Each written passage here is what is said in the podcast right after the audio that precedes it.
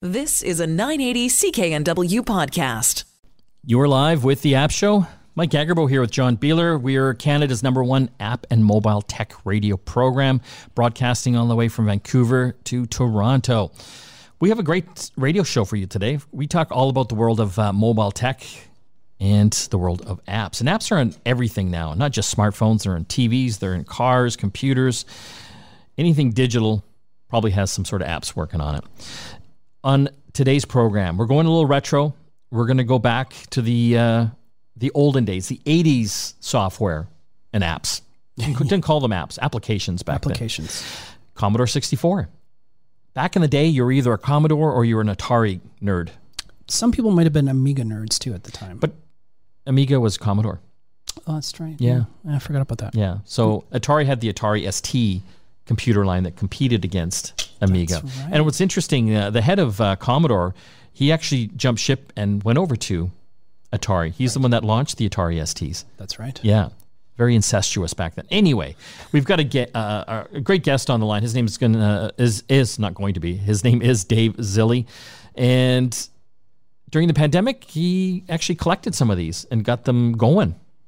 He, I think he made it like abandoned because he got them early on in the pandemic. Yeah, when everyone was cleaning out Yeah, and then the towards, closets. towards the end of the pandemic, people realized that these things have a lot of value.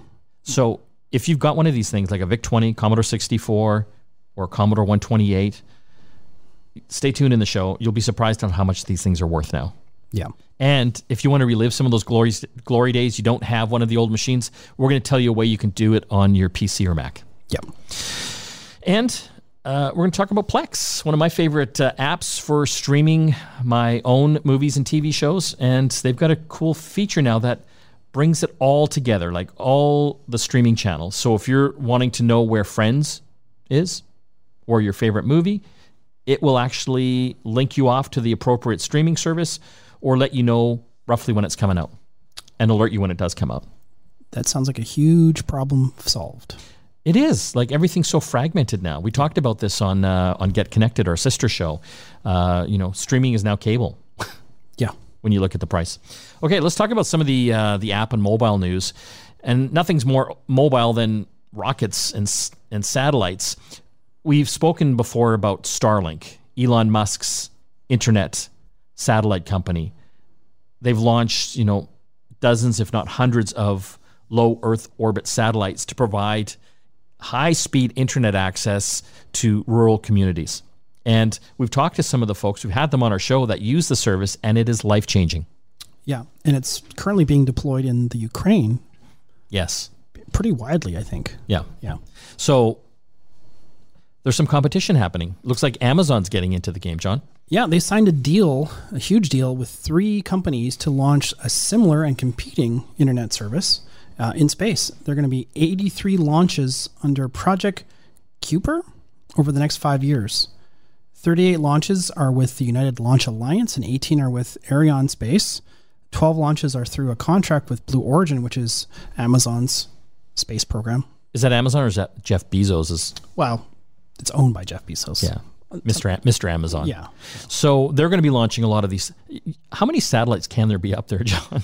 Well, this is what we've talked about on the show before is like it gets crowded up there. Yeah. And astronomers don't like them because they get in the way of astronomy. Yes. So, yeah, and, and then we also had the problem recently where Starlink had a problem where they were trying to launch a bunch and they didn't quite make it to proper orbit. Yeah, you win some, you lose some. Burned up in space. I wonder if it'll make it more competitive. I would hope so. Yeah, because in Canada now, you've got to pay about 750 bucks for the receiver, Yeah. and then it's about 140 bucks now a month. Yeah.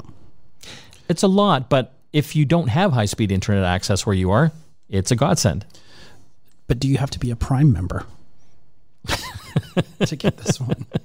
They're going to deliver their packages via rocket. That's right. Uh, John, we've talked a lot about Wyze technology, uh, W Y Z E.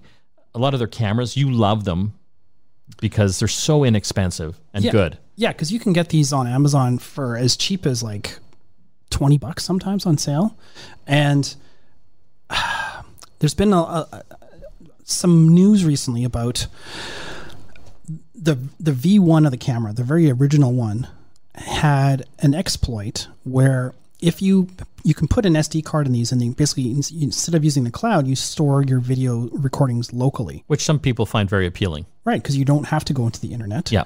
Uh, with these devices, although they kind of that's how you set them up. Um, but the problem was is that there was an exploit that is limited by the hardware, so they couldn't actually patch it. That allowed a hacker and I'll put a big asterisk. There's a lot of things that had to go right for this hacker to get to this point. Um, access to your Wyze camera and allow you to browse and download these videos. So a lot of people use these cameras, and one of the reasons I use them is for home security purposes, but mostly for me to keep up keep an eye on my cat when I'm at, at work. It's a home cat camera. Right. Yeah. Right. So, but a lot of people use these to sort of point them at their kids in their crib, you know, in in the in their in their baby's room or whatever, and or just in your house. Period. So the notion that a hacker could actually access these files, download them, and have video of you doing something, maybe you forget that you have a camera in your house. I don't know. Yeah. But they didn't disclose this exploit for a long time. And uh, one of these security companies had discovered this exploit and they didn't they called Wyze out on it and nothing ever came out for like two years so but you've got camera you've got these cameras in your house are you yeah. concerned that people well, are spying on your cat no the the v1 cameras that i have are i use them on my 3d printers okay i'm not too worried about oh it. just to see like because when you're 3d printing something it can take hours or days right and you just have a camera pointed at it so you can check in and make sure it's not burning the house down Exactly. Yeah. Yeah. So for me, I'm not worried about that. Um, and also, they're only powered on when the 3D printer is powered on. So, okay. So that that's fine. But I do have other cameras for other purposes, but they're newer cameras, and the exploit has been patched.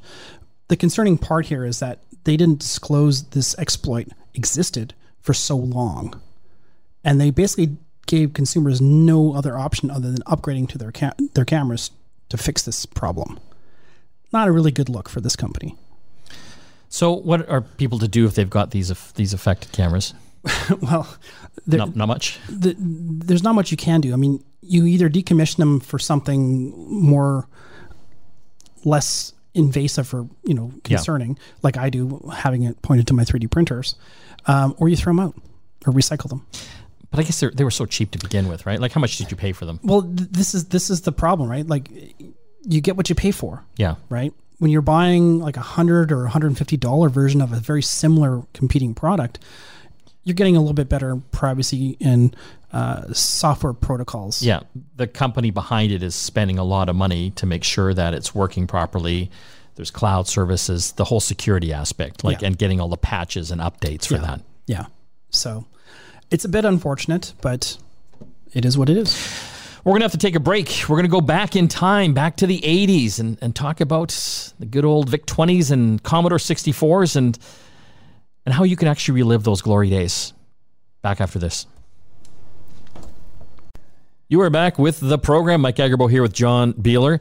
Kind of excited about this next segment. We, we love talking a lot about retro tech. You know, I think we we entered into the tech world during the I call it the golden age when it just kind of first started bubbling up from a consumer perspective yeah, back in the 80s when it was basically the first, you know, affordable consumer technology that you could take home, computing devices, video game consoles, all that kind of stuff. I was an Atari guy. Like I had Atari 400, uh, Atari 130XE. These were, you know, the, the basic computers. Then an Atari ST. I think you're in the Atari realm as well. I was in the Atari realm, yeah. but we've got a guest today that was in the Commodore realm, which was kind of the competitor. You know how it was like kind of it's like Mac Windows now. It or, was or Xbox and PlayStation. Yeah, it's it always comes down to two, doesn't it? it does. Uh, so back then it was Commodore and Atari, and we've got a, a cool guest. His name's Dave uh, Zilli. He's uh, on the line from Port Moody, British Columbia. Thanks for joining us, Dave. Oh, thanks, Mike. Thanks, John. What a pleasure to be on your show. Yeah, really so to be here. Uh, so we're going to go back with you. You you were the you're like a Commodore man, uh, obviously, and maybe let's just talk a bit about the history of uh, Commodore. I mean, it started off from what I can remember with uh, the VIC 20, which was kind of their first, I guess, more successful entries into the, the personal computer market. Absolutely right. Uh, the VIC 20 uh, was really one of the first widely uh, widely available. You could buy it in retail stores. You could buy it at the Bay. You could buy it at Sears. Um, I think one of the big reasons why Commodore was so successful with these computers is that they they sold them through not just through your computer hobby shop, but they sold them. I, I know I bought my Commodore 64 when I was 12 um, at the Bay. Um, and uh, it just really made it very accessible. Do you remember how much the VIC 20 was when it launched? I remember there's something being uh, around it being very affordable. Uh, we had the Timex Sinclair, which was the $99 computer, but yeah. I think the VIC 20 was a little bit more horsepower and not much more money. Yeah, that's right. I, I, think you can't quote me on this, but you're probably looking around maybe the 299 mark or something like that for the VIC 20. That, that uh, seems high now, but yes. But I mean, at the time, there was nothing else like it. No, like if you wanted to get into compute, you couldn't even afford to. Really, no. No. Um, and the VIC 20, it was basically it just looked like a, a thick keyboard because everything was in there, and it hooked up to a TV. Correct? That's right. That's yeah. right. Yeah, your VIC 20 would connect to your standard TV. is is made to connect just like an Atari or any you know video game console of the time. Uh, and of course, Commodore also had their own uh, series of peripheral devices like monitors and printers and things like that, which I think was another reason why the line of com- Commodore computers was so successful and so popular. It's because they really had their own ecosystem and they were all relatively affordable. I mean, still expensive by t- in today's dollars, but but relatively affordable. I honestly think that's why I went with Atari because it was just a little bit cheaper at the time. But yeah. I will give Commodore, they had some pretty nice looking peripherals.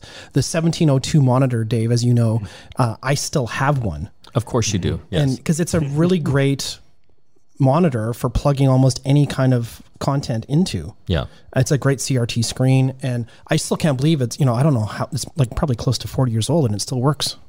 So, so Dave, uh, during the pandemic, you, you've, uh, I guess, built up your collection of some of these Commodore computers.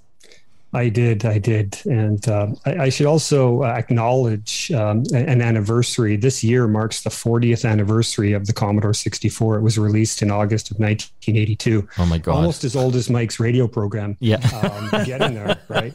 Um, I wouldn't be, I wouldn't be surprised if you reviewed the Commodore 64 in one of those early thanks, shows. Thanks, but. thanks, Dave. So, uh, uh, how many, like, how many Commodore computers do you have now?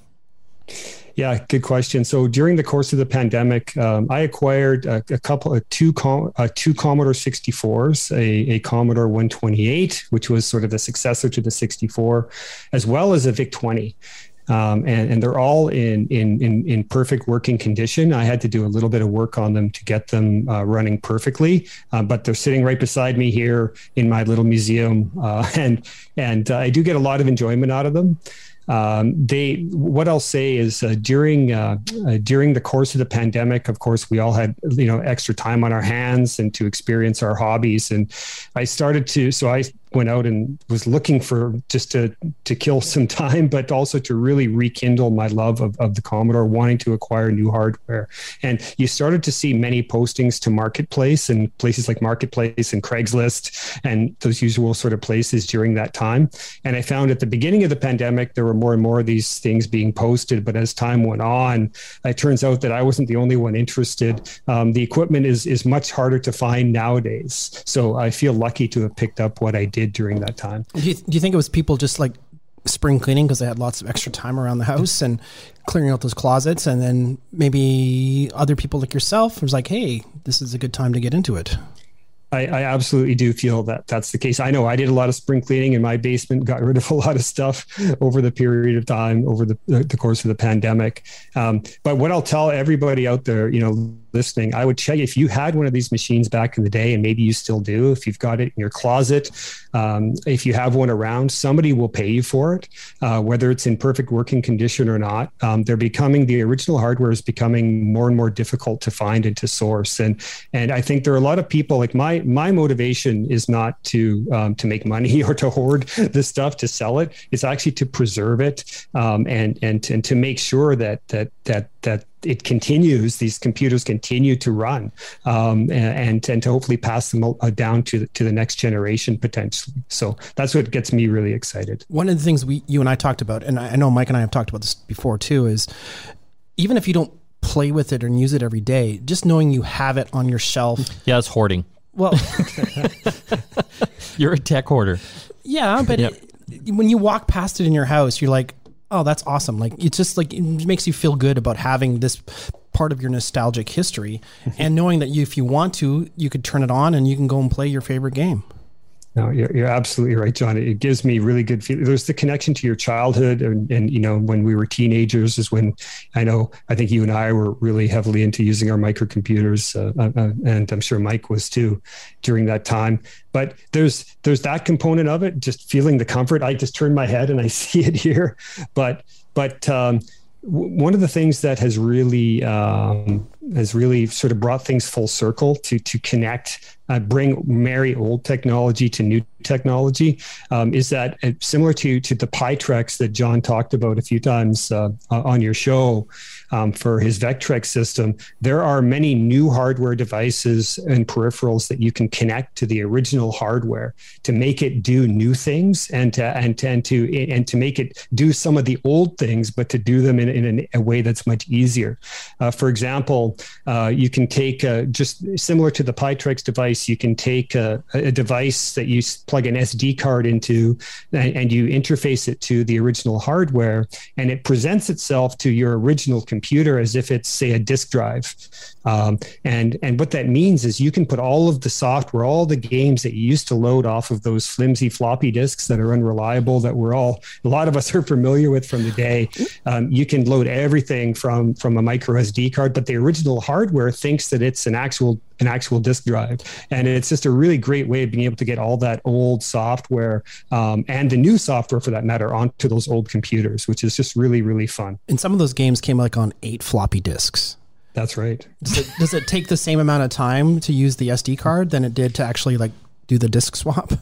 Yeah, you know what? That's a very good question. Um, some games, a lot of games have actually been refactored. Um, the, the, eight discs have been consolidated to like new formats where you don't have to worry about the notion of, of whether it's virtually or physically swapping discs. But in some cases, you do have to still mess with with, with switching discs, and and and there are switches on these devices to to allow you to to virtually swap discs.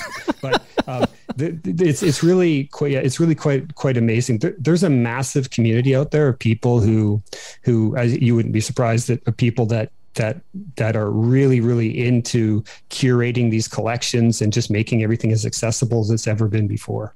We're talking with uh, Dave Zilli. He is a uh, a retro computer nerd, kind of like us, John. We're talking kind of about the Commodore world. He's just like us. He, okay, he is us, yes. uh, we're going to have to take a break. Uh, Dave, if you don't mind, I just want to get you to hang on the line because we're just going to explore this uh, a little bit more because uh, I just love going back uh, sometimes. You're listening to uh, one of your favorite tech programs here on the Corus Radio Network. Back after this. You are back with the program, Mike and John here. We're we're going back in time on uh, today's uh, program, doing a little bit of uh, retro reminiscing. Uh, you know, we said earlier, John and I came from the Atari world back in the uh, the day. We've got Dave uh, Zilli on the line. He's more on the Commodore side. So much like there always comes down to two, right? Uh, you know, nowadays it's Windows and Mac. Uh, you look at the video game uh, area, it's like Xbox versus PlayStation. Back in the day, it was Commodore versus Atari. And so, Dave, you were the Commodore man. We've been talking about how you're collecting uh, some of these uh, during the pandemic. How how much were you paying for these, you know, computers like the VIC 20 or the the Commodore 64?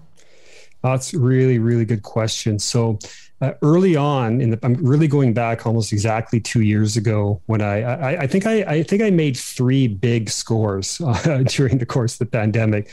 Um, the first uh, big score was a, a Commodore 64, a, a disk drive, a bunch of peripherals, disks, software, a whole sort of grab bag of stuff. I think I picked that up for about 200, just over $200 at the time. That's pretty good.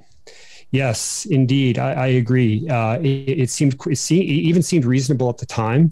Uh, that same package, uh, I've seen that now for three or four times that amount. You're not going to. Everything is uh, everything has because the the, the supply has decreased, uh, and I think the demand has increased. Generally speaking, that prices uh, on the used market have gone up considerably. So one of the things you mentioned and is probably a f- contributing factor for the desire and demand for this this hardware is the fact that people are still making programs for this software or for these computers.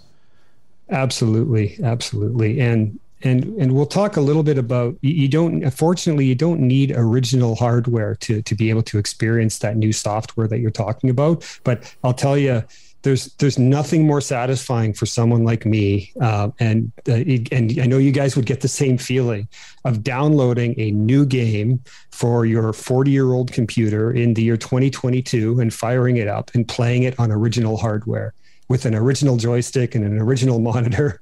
There's really no greater feeling than that. In my, how sad is that? But so you're talking about you're talking about having your old Commodore 64, which you've got up and going. You've got the you know the old Commodore monitor, the joystick, uh, and you've got the little device that will let you uh, run software off like little SD cards. Now you don't have to put the floppy in. You can get these uh, these games and software programs off the internet. And there's this whole community now making new software for that. Is there any good stuff?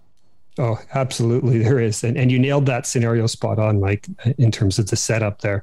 So you've got um, just to name a couple of titles. There there are probably uh, I would say every day there's a new game or software title released for the Commodore 64 still today, which is amazing. And I would say about 10% of those releases are what I would call like a A-list games, games that are amongst the best quality we've ever seen on on the Commodore 64. So, it's, so it's not just a bunch of Flappy Bird clones or anything. That's like right. That. That's right. Oh, and you get those. Don't get me wrong. And there's a whole bunch of like Wordle clones and things like that that were released that are really really just sort of basic programs that um, have come out. Like so, those the, the, you include those in in the releases that you see every week. But those really top notch titles, one that will excite John, and, and I don't know if Mike's a big Star Wars guy or not, but um, Empire. There's a, a remake. Uh, there was an Atari console game. Um, called Empire. It was, it was the Empire Strikes Back game for the Atari console. I remember it. Yes and and I know it's a very famous, very well known title. Uh, and there's a remake of Empire Strikes Back for the Commodore 64 that's just about to be released that enhances those graphics tremendously, and it has parallax scrolling effects. Some of those visuals we never ever thought we would see on a Commodore 64. And how are they? How are they doing that? Is it because they've got more memory on the SD card? Is that it, or just because of all the programming knowledge we have now, they're able to get better? Spot on. It's exactly the latter there mike. It's the programming. It's it's the fact that they're using new computers like d- development on a modern pc development tools on a modern pc um, to allow them to use techniques that really will, will, will squeeze every single ounce of energy out of or of power i guess out of your commodore 64 and they're not they're not having to code it in like assembly language or binary right. or whatever they had to do back in the day that's exactly right. That's exactly right. And and just another example of interest. I'm sure Mike popped a lot of quarters into Donkey Kong back in the oh, day. my favorite. That was my favorite. Yes, you nailed me. Awesome, awesome. And the, so the Don, so there was a version of Donkey Kong released in 1984, I believe, for the Commodore 64. It was actually released on all the 8-bit platforms back then. So you saw a Donkey Kong on all those all those the Ataris and the Apple IIs and all that the version of Donkey Kong we had on the 64 was really good, but it was maybe 70% what you see in the arcade version. It wasn't perfect, but it was, we were darn happy with it, right? back, you know, back in the day. But I, I and I remember, distinctly remember a, a, a, a classmate in, in high school, like grade eight ish around that time, um, who he came up to me and he said, Dave, Dave, do you think uh, we're ever going to see arcade quality software on the Commodore 64? Do you think it can make something that's as good as what we have in the arcade, you know, back in 1984? And I said, you know what? I, I think I, I think so. I believe the computer is capable of it. And I was really just blowing smoke because you know I didn't really know, right? But but fast forward to about 2015 2016 somebody took Donkey Kong and actually rewrote Donkey Kong on the Commodore 64 and created an arcade perfect version of it. Um, so you actually, um, thanks to modern computers and modern programming techniques, um, we see um, a, a, perfect version of Donkey Kong, something I, we really never thought was possible. Can, can I nerd out here? Because I know the console versions, uh, you know, on those 8-bit uh, consoles and computers, mm-hmm. uh, they're always missing the Pi Factory level, which right. I think the yes. fourth level, because I guess it just didn't have the memory. Is the Pi the Pi level, wow. Pi Factory level? You did it's, nerd it's out there. there. It, it is there. That's that's a very good question. How far we've there. how far we've come, guys? How far we've come. Okay, so we're, we're talking all uh, with Dave Zilli. He uh, is reminiscing about the uh, the olden days back in the '80s, the Commodore 64s, VIC 20s, and and how they're making new software for these old machines. Uh, so, what if you don't have a Commodore 64? Like, you can't get your hands on one of these old units. You can still emulate it on your on your regular Windows machine, can't you? Uh, that's a wonderful question. Indeed, you can, and and and you're absolutely right. It's harder and harder to find that original hardware, and in fact, I don't really recommend original hardware in general for the for your typical person who just wants to go and relive the nostalgia and the experience, and even to experience a lot of the newer games. So that's where emulation comes into play, uh, and emulation is something that you can do very easily on your modern Windows or Mac computer, or even on smartphone devices. Any any device really is going to allow you to emulate somehow, and uh, there's a in particular particular, there's a Commodore emulator called Vice, V I C E, which you can Google. Um, I would be happy to provide any information to, to your, your listeners and viewers as well uh, about that. But uh, Vice is a very easy to set up and configure emulator. It's free, um, and it, it's really considered to be the de facto emulator for uh, uh for the Commodore. It, it, won't, and not only will it emulate the 64, it'll also emulate any of those other Commodore computers, the VIC-20, the 128, even going back to the old PET computer, uh, which which some of you, which you guys might remember as well, even predated the VIC-20. And it's really easy to get up and running, um, and you can can find all the software as well. There's a website um, happens to be called CSDB Commodore Scene Database, which can be searched for, and all of the software that ever existed for the Commodore 64 is available for download there, and it's all legal. Uh, there's nothing you know copyright uh, that has any copyright or, or other restrictions associated with it anymore. So it's uh, really really exciting. Dave, I, I got to thank you for coming on the program. You've uh, got us excited again about the past. I think we live too much in the retro years there, John, sometimes. But it's always great to see where we've come from when it comes to technology and uh, how far we've uh, made it ahead. And, and, and still, people are still interested in making software for these uh, old machines. Dave, thanks for joining us. Oh, my pleasure, guys. Thank you so much for having me on. When we come back from the break, more tech to talk. Stay tuned.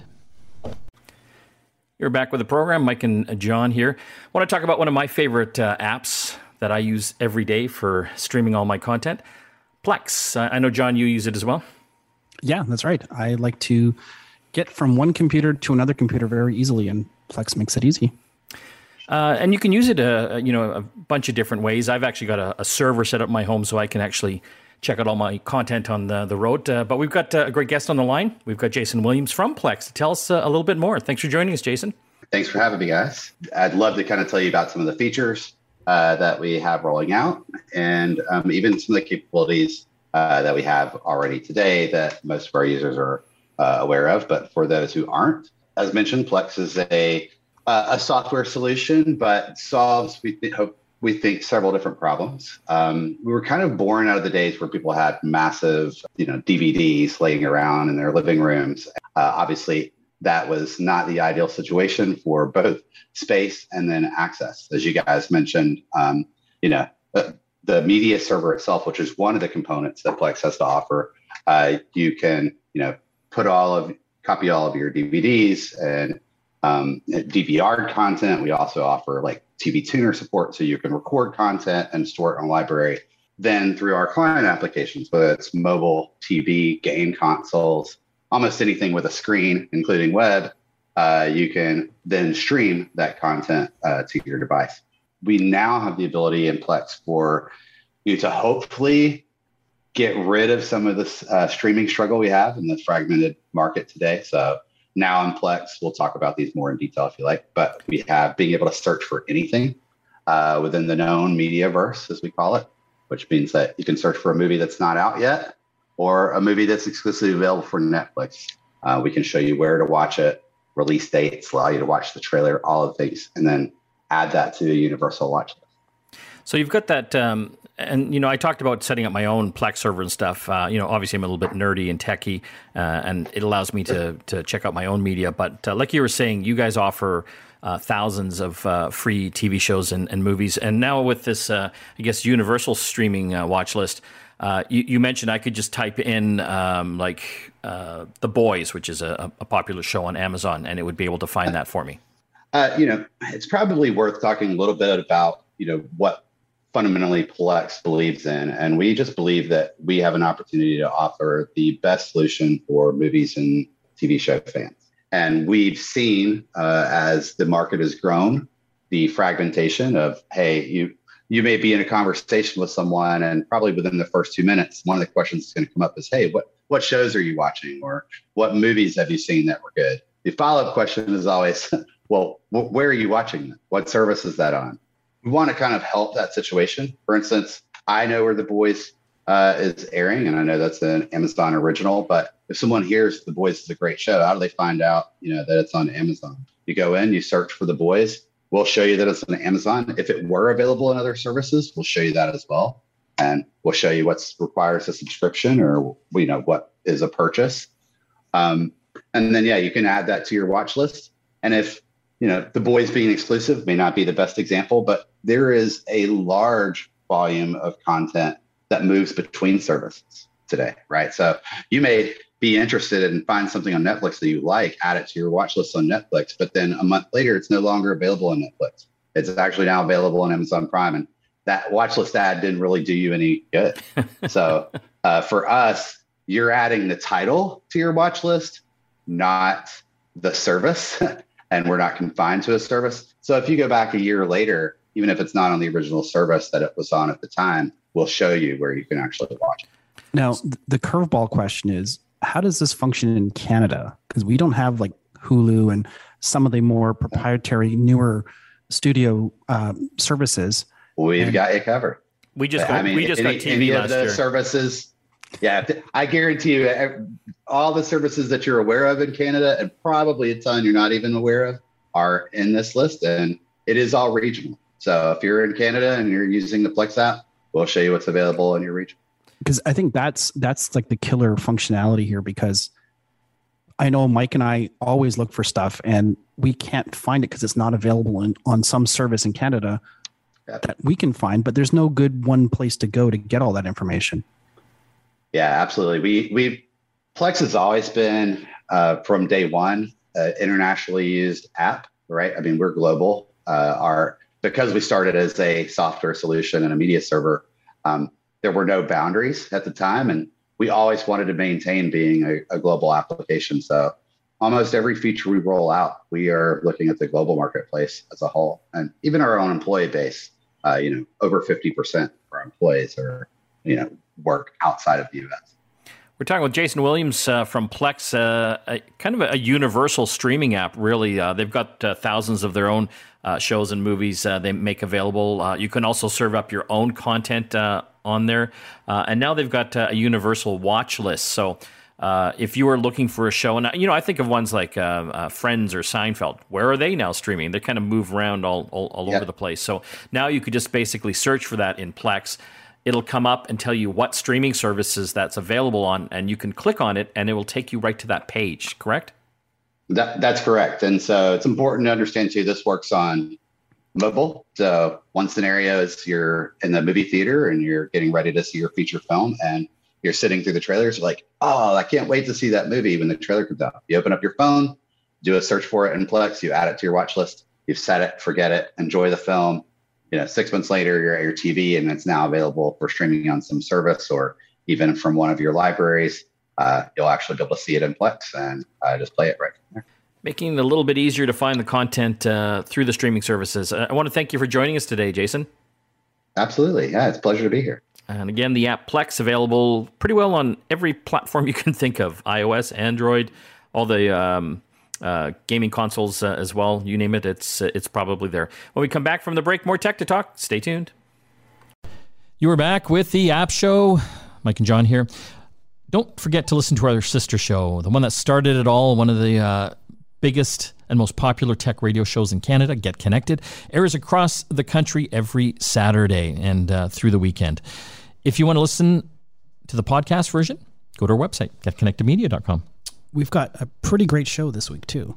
Yeah, it was it was interesting. We have uh, Raine Maida. He's uh, the man behind Our Lady Peace, a very popular Canadian rock band. Yeah, and his new tour that has a lot of tech in, in it. Holograms. People like Ray Kurzweil, who's like a futurist, uh, that will be integrated into their new upcoming concert tour. It's, it's not even. It's like more than a concert. And you get an NFT just by for buying a ticket. Crazy. Yeah. Again, get connected. You can go to our website at getconnectedmedia.com. We've got our podcasts uh, up there, as well as uh, tons of great content and videos. And don't forget to visit our YouTube channel as well, the Get Connected uh, YouTube channel. Like and subscribe. I want to thank John and Robin who helped put uh, the shows together. We'll see you again next time. You've been listening to a 980 CKNW podcast. Listen live at cknw.com, the Radio Player Canada app, tune in, Amazon Alexa, HD Radio at 101.1 FM HD2, and on the AM dial 980 CKNW.